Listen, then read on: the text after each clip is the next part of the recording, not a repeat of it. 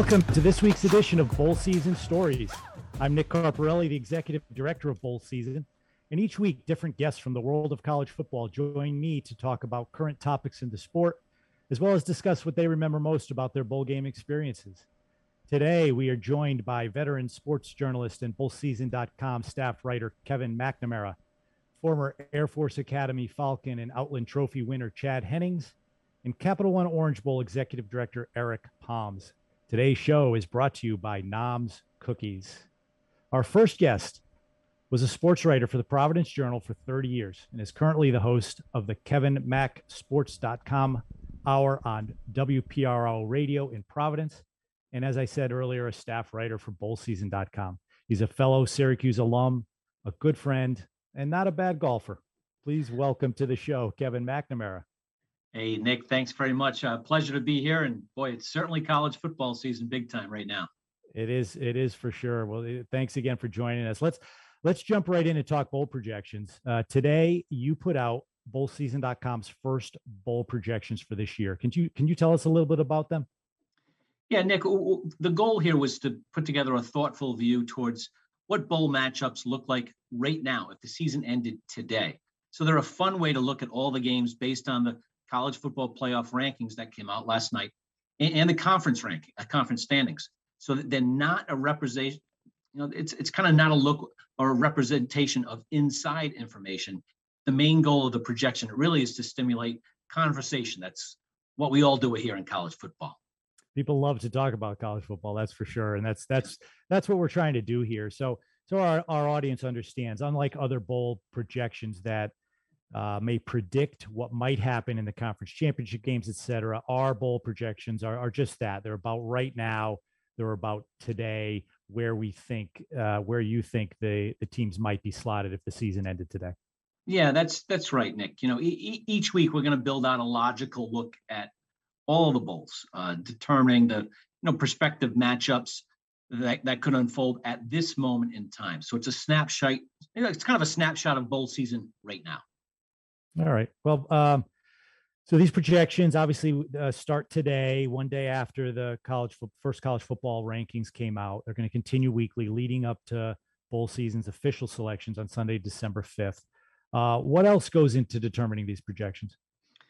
Well, like you said, the college football playoff rankings are a big part, of course, uh, and, and, certainly they lock in the first four games that people pay attention to. The first two games, the first four teams that people pay attention to um, w- which makes perfect sense. But from there, we look at conference tie-ins and the league standings. For example, uh, the Sugar Bowl is tied to the Big 12 and the SEC. So w- we know that Alabama is in the top four. So our Sugar Bowl matchup features Oklahoma and Auburn.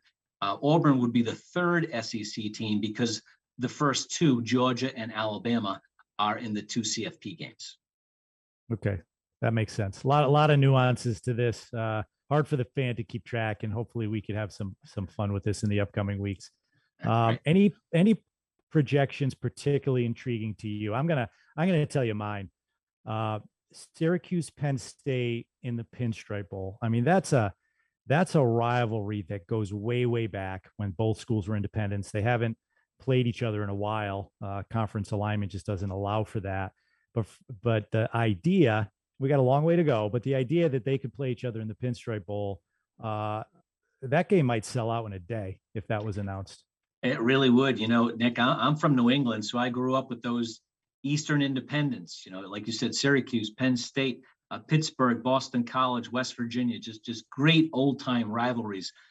Yankee Stadium, Syracuse, and Penn State. Can I go? Uh, like you said, instant sellout. I think the media would be love to spend a few days in New York City as well. That that, that would be a, a home. We could we could probably get you a ticket even if it's sold out. So you're you're on yeah. for that. Great. Uh, th- th- another one that's interesting to me, and I know that they could not play the game last year because of the pandemic, but uh, there's the Jimmy Kimmel LA Bowl, and I know that they'd like to be California centered. How about our matchup has Fresno State and Southern Cal? Can't get much more California than that one.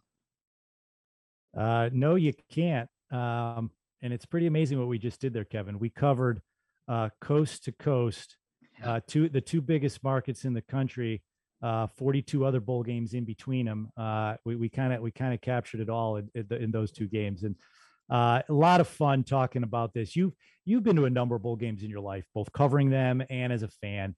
Uh, this podcast is called Bowl Season Stories for a reason. Sure. Any memories from your experiences in bowl games that stand out to you? Well, professionally, uh, I've I've enjoyed covering bowl games, but I like when I went back and saw my very first bowl game. I was a fan. I was a student at Syracuse, as you mentioned earlier, and in my senior year, they go undefeated and go to the Sugar Bowl and play Auburn in New Orleans. So if you can only imagine the fun that the 21 year old Syracuse kids had down there. My first look at Bourbon Street, first time to New Orleans. It was a great, great memory. We stayed. Uh, how about this, Nick? We stayed at a sorority at Tulane. Uh, because why wouldn't you want to stay at a sorority in New Orleans? So, you know, it's a good way to roll. We, we all have our bowl season stories. That that's uh, that's that's a little different than the ones that the former players are telling me. Uh, but that's what makes bowl season great. You know, you they provide these great memories for the players, for the fans, for the host communities.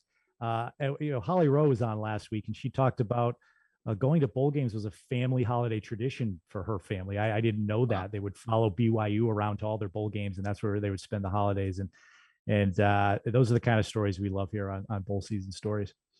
Yeah, and you know, obviously that, that was the biggest bowl game in Syracuse history for almost 35 years. I believe they played in the Cotton Bowl in like 1960.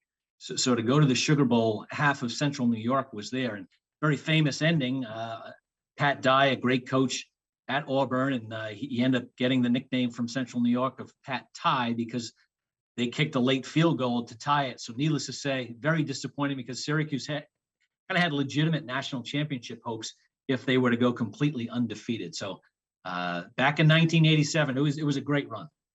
And I believe the Syracuse fans flooded Coach Dye's uh, mailbox with ties shortly after that game. I just want to say that was not me. I did not do that. I didn't discourage my my fellow Orange people from doing so, but uh, I did not go down that path. Well, I'm guessing that's because uh, in your college days you probably did not own a tie. that's a good point. I certainly didn't bring one to New Orleans. well, Kevin, I know you're busy. Thanks so much for being on the show. We're all going to be on the lookout for those uh, those projections coming out uh, later this afternoon, and uh, really appreciate your time. Thanks for, for being on the show, and good luck to you. Are oh, you welcome? Every Wednesday, come to bowlseason.com for our weekly projections. Gonna have some fun. Our next guest is a former defensive tackle for the Air Force Academy Falcons and Outland Trophy winner Chad Hennings. Chad went on to play nine years for the Dallas Cowboys, where he won three Super Bowl championships. Chad, welcome to the show. Thanks for joining us. My pleasure and honor. Thank you for having me. Chad, I live just outside of Annapolis, Maryland, which is a little bit enemy, enemy territory for you. We, I live very close to the Naval Academy, but I have a great appreciation for all the military academies. I, I, have been to many Army Navy games. This year, uh, I attended the Air Force Navy game on 9 11 and that was a, a pretty special day. Uh, and in the, the the three service academies play for the Commander in Chief Trophy uh, every year, which which I think is is a, a tremendous uh, uh achievement to to win that series each year. You uh, the Air, you and your Air Force team won it twice while you were there. I understand that you got a chance to go to Washington, meet President Reagan. What was that day like? And and tell us just in general what it's like to play football for one of the service academies it's not your normal collegiate experience, that's for sure. Um, playing football at a service academy, you know, all cadets have to participate in some form of athletics, whether that's intramurals or intercollegiate athletics. So, football at a service academy is not priority number one like it probably would be if you'd attend a Power Five school, University, you know, of Alabama or Texas or Oklahoma. So playing there, you as a student athlete, you have to be able to do everything else that your fellow cadets do. That's uh, uh you know take upwards of almost 18 19 credit hours per semester as long as with all the military training inspections parades everything else uh, you know the military training that we do in the summertime we have the opportunity to you know uh, fly uh, cessna T, uh, Cessna 172s to fly glider aircraft to travel to different Air Force bases and see what it's like to be on active duty. So playing football at a service academy is uh, was a very unique experience, and I'm and I'm glad that I had the opportunity to do it. Now, your sophomore year in 1985, uh, you guys had a great year. You went to the Blue Bonnet Bowl in Houston, Texas. Uh, you you defeated Texas 24 to 16. That was your first uh, bowl season experience. What Actually, were your my my? I'll just correct you on that. My first bowl yeah. experience was the Independence Bowl when we played Virginia Tech there at Shreveport in Louisiana. Okay. So we got to play, yeah. Back. So tell tell tell us tell me about both those games, Independence Bowl, Blue Bonnet Bowl. What, what, what was it like taking a trip with your with your teammates to a unique destination and, and having those uh, those bowl week experiences? You know, for us, and again, it loops back to that Service Academy experience. We don't get off the campus that much. We're kind of sequestered throughout the whole week, and for us to be able to, you know, to, to travel an away game, let alone experience that three plus days that you go to a bowl game. And and I'll caveat it with this. This we're talking 30 plus years ago that this was when we didn't have as many bowl games as what they have today. So they had maybe, you know, a handful, you know, seven, eight, nine, ten bowl games total, unlike they have today. So for us to be able to go to whether that was the Blue Bonnet Bowl in Houston, Texas, to just to get away from the academy, get away from academics, and kind of concentrate purely on football. It was an awesome, awesome experience. And for us, we kind of felt a little envious uh, to see how their opposing team, how they interacted and get a chance to talk with them, what their quote unquote football or collegiate experience was like was totally different from what we experienced, you know, at a service academy. Yeah, you mentioned there not being as many bowl games back then. So, you know, in order to go to a bowl game when you played, you had to be you had to have a really good season. And and that 1985 season, you guys finished 12 and one. Uh, Fisher DeBerry's second season, I think you finished top 10 in the country. Um, tell us about Coach DeBerry. Tell us about that team and and what made you guys so good you know i think why any service academy can compete at a division one level is the aspect that you just hit the nail on the head. We are a team. We don't necessarily have the, the best athletes that are out there but collectively together with the game plan that the coaches put together we we can compete and we typically compete against individuals that you know bigger faster stronger than what we were.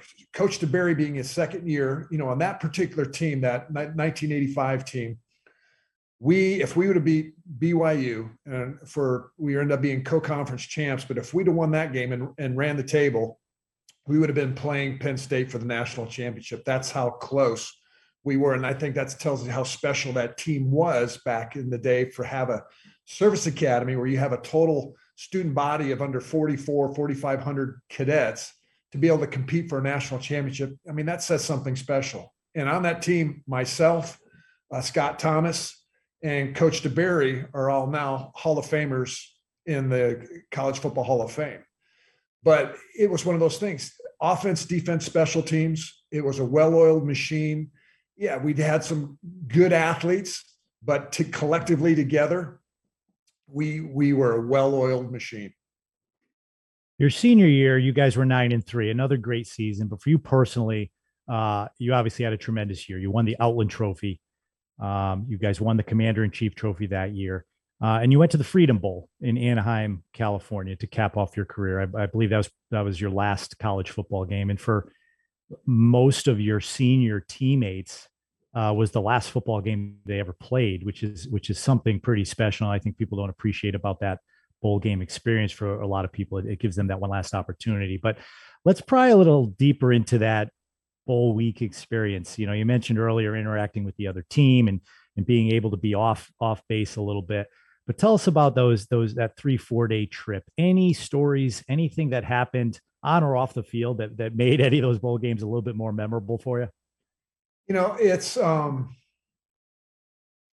you're putting me on the spot here, Nick. You know, as you know, I, I I've been hitting the head so many times I can't remember what I did yesterday, let alone 30 plus years ago. You, you probably have some stories that you don't just can't share. So you got yeah, well, have you always have those, but it's but but you know what we look at what was so special for us is you get uh, all the the swag that you get from going to the bowl games. You get you know sweatsuits, you get athletic apparel, you get you know the bull ring, the bull watch um, all those things that I still have today, and I've given to my father. My father still wears, you know, the the bull watch to this day. And you know, as far as experiences going out to Anaheim, you know, going to you know Knott's Berry Farm to uh, just the different sightseeing places that we did, and being from a service academy too, we always had a large military contingent that um, we would go visit if there was a base in the local area. We would do uh, visits to that base. And it was always great to see, you know, and to appreciate and to honor the men and women that served, that served active duty back then, um, to thank them for their service. And because that's, again, back to the service academies, all three teams, we don't really have a spe- being a national recognized team. I think we're all like the Dallas Cowboys, all America's teams that everybody, no matter where you're from, you can root for Air Force, you can root for an Annapolis, you can root for a West Point because they take football players from all over the country. And, you know, those bowl experiences, you know, again, they're second to none. Yep. So, so true. Uh, Air Force is three and one in their last four bowl games. I know you follow the program closely. Uh, they're having a good year. They're six and two this year, so they've punched their ticket to bowl season. Uh, what are your thoughts on this year's team?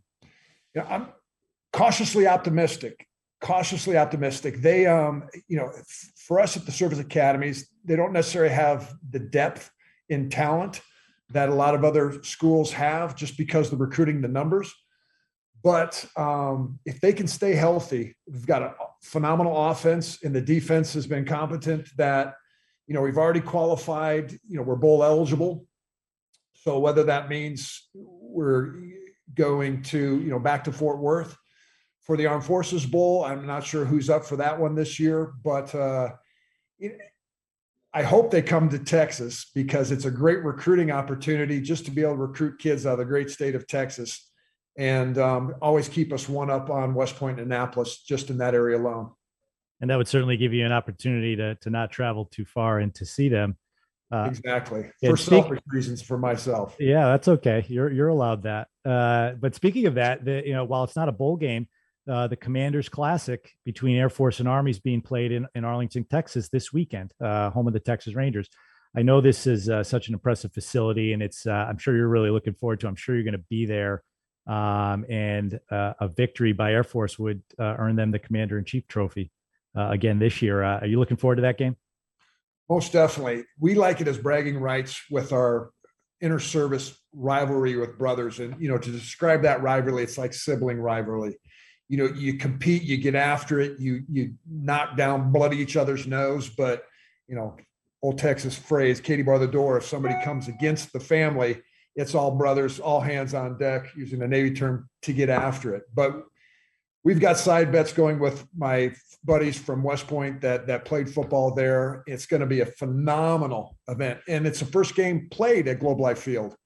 And the reason why they're doing this is to elevate the game you know that Air Force Army rivalry and competition because of the three service academies. Air Force is number one with the number of Commander in Chiefs trophies won. I believe West Point is number two and Annapolis is number three in that regard. So we want to keep that number one position. So we're gonna we're gonna win the game and uh, win that first Commanders Classic trophy.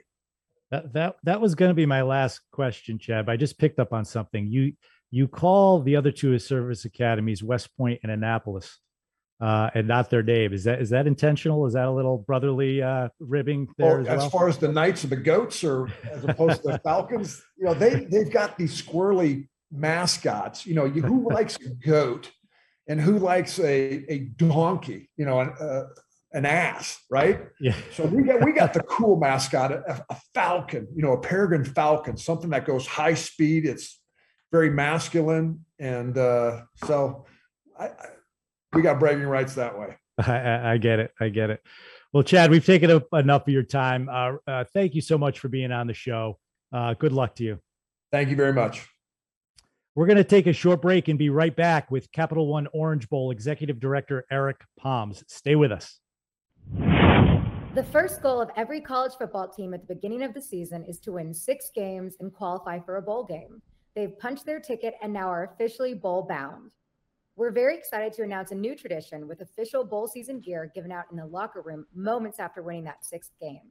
t shirts that celebrate the achievement. Fans can join the celebration by going online to bowlseason.com where they can order their own bowl bound t shirt. Bowl season is a celebration of college football, so celebrate with your team when they become bowl eligible. Welcome back to the show. Our next guest is in his 28th year with the Orange Bowl Committee. He spearheaded its inclusion in the new college football playoff that began in 2014 15, which includes hosting eight traditional Capital One Orange Bowl games featuring the ACC champion versus a top rated team from the Big Ten, SEC, or Notre Dame, and four semifinals in a 12 year period, all over the New Year's holiday weekend. The executive director of the Capital One Orange Bowl, and really one of the best guys in college sports that you'll ever meet, Eric Poms. Eric, welcome to the show. You're one of the great guys, Nick, not me.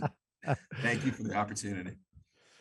Eric, you guys had a great Orange Bowl last year. Texas A&M won a back and forth game with North Carolina. In fact, the last several years have been great games. I, I know teams really get excited uh, to come to Miami and play in the Orange Bowl. Talk about the history and tradition of your game and why it's such a special event each year. Yeah, listen, uh, there's so many great bowl games across the country. We're proud of what we've created here in South Florida. It goes back 88 years to 1935. Our current president, Jack Seiler, who you know very well, his grandfather, Ernie Seiler, was really the founding father of the bowl game. And the great thing about here at the Orange Bowl, I'm, I'm guessing the same thing at the Rose and the Sugar and Cotton and a lot of the historic bowl games, Sun Bowl, is our mission statement hasn't changed. It really hasn't in 88 years. And, um, you know, it's about bringing economic development to the area. It's about bringing, you know, a great annual series of events culminating with the bowl game to the residents of South Florida. And uh, by virtue of the success of the bowl game, doing great things in the community. So, you know, we're, we're proud of it. Uh, one of the great things I've observed, I grew up in Miami, but I live in Weston now. And this is a South Florida event. It's a regional event. And uh, it's really evolved the organization, the event, with the growth of South Florida. So uh, it's just a special place. No one owns the bowl the bowl game. It's different than any other any other event that you see in South Florida. Uh, it's it's owned by the community. So we're proud of that, and we look forward to continuing a great tradition. And as you mentioned, uh, it was a lot of fun last year to have the bowl game itself. It was such trying times with COVID, and to be able to get through the regular season and the bowl game took place, and to have North Carolina for the first time ever in our bowl game, and I think it was the first time in 71 so odd years for Texas A&M to come back to the Orange Bowl. Uh, the Capital One Orange Bowl game was, uh, you know, different, but it was spectacular in its own way. And you were there. I remember spending some good time with you. Eric, what are your what are some of your favorite Orange Bowl moments? Maybe not a play on the field necessarily. I mean, everybody turns the TV on around around New Year's Eve, New Year's Day, and they watch your game. But uh, the, the, at that point, the teams have been in town for for five six days, and they've had so many events, so many times together over the years. I'm sure you you've seen a lot of things and have a lot of great memories of the the fun experiences that the teams have had while at your game. Talk to us about about some of your favorite memories. I've been here a long time, so there's a lot of memories. Um, you know, there's there's a few that that stand out. I mean, about three years ago, we had our last semifinal game, and Oklahoma was here playing Alabama. And as you know, with the history of the Orange Bowl and the Big Eight, old Big Eight conference, Oklahoma's been here so many times. Uh, when the Big Eight became the Big 12, the, the alignment changed. But inevitably, in the four times we hosted, hosted national championships in the BCS era, we had Oklahoma the first three times. And the last time they got knocked out by, by Notre Dame at the last second, end of the, end of the season. And then we get into the CFP era, and we're, we're in our, our third opportunity, but the first two we've had Oklahoma. There's something about Oklahoma in the Orange Bowl. It's in the bowl. I tell Joe Castiglione all the time, I don't know what it is. It's divine intervention. And so they came down three years ago. Joe asked if I would say a few words to the team. And it was unbelievable because they were here right before Christmas. And you had the whole team in there and, and the coaches and the administrators, including Joe. And just to talk about that history of 21 times they've been in the Orange Bowl, and this is the latest iteration. It just had profound meaning for me. I grew up in Miami. I went to so many Oklahoma games, and to be standing there in this job, talking to the Oklahoma football team, was pretty cool for me. So that jumps out. Another quick story is uh, we do legacy gifts here, which are projects we partner with government and we go into, you know, areas that that really need renovations, uh, you know, areas of great need. And we're in Belle Glade, and we built this beautiful field out there, and they were doing a Super Bowl clinic, and they invited the Orange Bowl to be part of it. It was Orange Bowl Field at Glades Pioneer Park, and Santonio Holmes came and we were talking to him before, and he pointed to the corner of our field and he goes, You see that corner there? And he said, That's where I caught my first touchdown pass ever. And for us, you know, having done this this uh, community investment, it resonated that not only is it giving back to the community as we should do, to have a student athlete from Ohio State that went on to catch probably the greatest, one of the greatest passes in Super Bowl history, say that just brings meaning to what we're doing each and every day. So those are two things that jump out. Wow, what a, what an amazing story that is! I, I hadn't heard that one before. Yeah, I mean, you yeah. uh, uh, you mentioned the community involvement uh, in that story. You mentioned it earlier too, um, and you mentioned that the Orange Bowl is really a it's not just a Miami event; it's a South Florida uh, event. Uh, your four pillars of community outreach uh, include youth sports fundraising and community events, academic programs and scholarships, and legacy gifts. Tell us more about what Orange Bowl does in the community of South Florida. Yeah, listen, I observe what's going on across the bowl landscape, and I think we're all very proud of that. Uh, down here in South Florida, you know, we've centered on youth and sports, and so that touches, you know, a big investment in youth football and cheerleading. We have an, a, a, program called the Orange Bowl Youth Football Alliance, which has, I think, uh, 11 leagues that are under our umbrella. We don't run the leagues, but we help fund, we help produce events, we help market uh, what they're doing because they are the future. A lot of the kids in South Florida, as you know, it's a pretty good recruiting base for college football, play college football, go on to the NFL, and we just feel that we should invest in that because that helps do what we do each and every year here at the Orange Bowl. Uh, we have a leadership academy that's in the middle school programs with really impactful ages of sixth, seventh, eighth graders. Uh, we do fundraising to do more and more that we can put back in the community. Uh, we do scholarships and athletic programs, a lot of our partners. And as mentioned earlier, we're on our sixth legacy gift right now, where we go to you know those neighborhoods that need a renovation. Parks have such a central theme in in getting the kids in a safe environment and to help them play sports not just football but baseball soccer lacrosse. And we've done six and uh, we're incredibly proud of that. Uh, we're about to build our, our sixth one at Mitchell Moore park which is next to pompano ely high school here in south florida which is one of the great feeder programs to college football. Patrick Peterson went there, and uh, it's just a great thing to do. It's a lasting legacy, and uh, we get to partner with our our city and county partners here in South Florida, so it's really special. The Orange Bowl is once again a, a, CFP semifinal this year, and Hard Rock Stadium hosted the CFP National Championship game last year. Plus, you've been a CFP semifinal two other times. I mean, to me, it just feels right when a big bowl season game is played in South Florida. Uh, last year was obviously a challenge with limited capacity, but but this year you're going to have a full stadium again. How how how much are you looking forward to that? Yeah, I mean it's it's definitely I think across the bowl spectrum, everybody's really looking forward to getting full capacity crowds in our buildings. You know, as mentioned earlier, I grew up here in South Florida, so I, I went to Orange Bowl games as a kid. I, can't believe I work here and for 28 years for that matter. So I've seen, you know, what a big time event means to our community, whether it's, you know, in the college space, whether it's in NFL Super Bowls that come down here, whatever it may be. Uh, we're looking forward to it. I mean, even last year, while not at full capacity, you know, it was just incredible to pull it off with the leadership of college football, to see so many bowl games that have games and for South Florida to have it down here to culminate the season was was special, and now we're back to full capacities. And you know, Hard Rock Stadium is an incredible venue.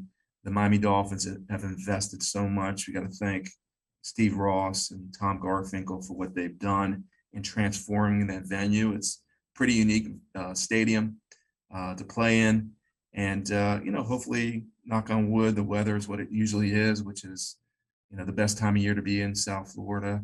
And uh, yeah, we're excited about it each and every time you have that opportunity. We're excited when we have a traditional Capital One Orange Bowl game. Um, but it's going to be great, as you mentioned, to have full crowds, the energy that we missed so much last year. We mentioned earlier you're in your 28th year with the Orange Bowl Committee. You have over, uh, you've worked over 30 years in college athletics. When you look back at your career thus far, what stands out? Is there anything you're most proud of? Yeah, I mean, you know, I'm sure everybody comes to the same conclusion. It's the people, it's the the platform that we get to do each and every day. I mean, you know, when you're a kid growing up and you love sports and you couldn't imagine that your profession would be in this genre is pretty special. But you know, it's the people. You know, I I've been a few places here 28, but before that I was a few places before the University of Florida, the Blockbuster Bowl, uh, UNLV, and starting the Las Vegas Bowl and here at the Orange Bowl. There's so many people that come around, come around and touch you, and you being one of them, Nick. I mean, you and I go way back to you know, the Big East days, to the American, and now having you lead bowl season. It just means a lot to me. Um, you know, it's it's a, a, great industry. It's evolved um, as we've gone through the evolution of what postseason college football has become. But uh, I look forward to it. The, the, colleagues here work with a lot of great people that have come and gone and done great things, and the people here now, uh, led by Anna Hernandez, our new COO. COO. Um, we have a great team and, and a great committee. You know, our committee is 380 strong, and they really care about what's going on here, and and they they stand on the shoulders of the generations before them. So that's what I'm most proud of. You know, you mentioned the relationships. I think that's one of the most special uh, things about working in the bowl industry, working in college athletics in general. In fact, Dave Wannstedt was our guest last week, and he mentioned you specifically and the lifelong friendship that he's he's found with you. But you know, to that point, I, I uh, do you have any mentors that stand out in your mind uh, over the course of your career, and, what, and, what's some of the best advice you you received from them uh, over that time? Yeah, yeah. Well, I definitely have a few mentors that stand out. I mean, I went to the University of Florida. I worked as a basketball manager. I'm one of those guys that entered in, but I became very close with Jeremy Foley uh, when I was at the University of Florida. He was not the athletic director at the time, but he soon became one of the, the leading athletic directors in the country. So he's he's been giving me counsel and advice all the way through my career. Uh, my first job was with Richard Giannini, and when we did the Blockbuster Bowl, and uh, the executive director of that game was Keith Tribble, who became my my my uh, closest mentor, and, and the two of them, I still stay in touch with them. Richard's obviously in the bowl industry, doing the Bahamas Bowl, and just love the guy. I love Keith. I stay in close touch, as mentioned, and uh, but when it comes to advice, I, I, there was an indelible moment for me, is when Keith became the athletic director at the University of Central Florida. It was at the BCS meetings where he told our folks and and within a day I kind of knew I was going to be given the opportunity. And as I was leaving this meeting uh, your former boss and your mentor uh, Mike Tranghese pulled me aside and I'll never forget this because it was like a wow moment for me to have this opportunity and he said you know when I was at the Big East you know um, I, I, replaced the legend of all legends uh, Dave Gavitt and he told me this, and I'm going to tell you this, Eric. You're going to be stepping into the shoes of Keith Tribble, and he's obviously a larger than life personality. But you know what? You just have to be yourself. That's what got you there. Just be who you are. You're not Keith. You're you. You have your strengths, you have your challenges, and just roll with it. And I always think of that because Keith was just incredibly, you know, infectious personality, is gregarious, and I'm more of a you know, grind it up guy and, and get things done in my own way. And uh, I really appreciated that because uh, the context of Dave Gavitt to Mike was a legend in his own right, uh, really helped me, you know, leading into my job. Well, you you do a great job, Eric. Everybody knows that. You mentioned your committee of 380 people. I don't know if any bowl has a bigger com- uh, committee. I know many of your committee members. After all these years, they still like you. And that in and of itself says says a lot. It's hard to keep a group like that uh, together, uh, but you, you do an unbelievable job. Um, The, the college football playoff semifinal at the Capital One Orange Bowl is scheduled for Friday, December 31st at Hard Rock Stadium in Miami Gardens, Florida. The game will be broadcast on ESPN. Eric, thank you so much for your time. Uh, you're the best. Uh, you continue to be a tremendous asset for the game of college football. Thanks for all you do for us and for being on the show. Good luck this bowl season. Nick, thanks for all you do for bowl season. Thanks for the opportunity to be here today. And thanks to all of you for listening to this week's Bowl Season Stories podcast. Please join us next week when we will welcome another lineup of great guests. If you like the show, we'd appreciate you dropping a five star rating for the podcast. And as always, you can follow all the podcast and bowl season news on our website, bowlseason.com, and on social media at bowl season. Thanks for listening.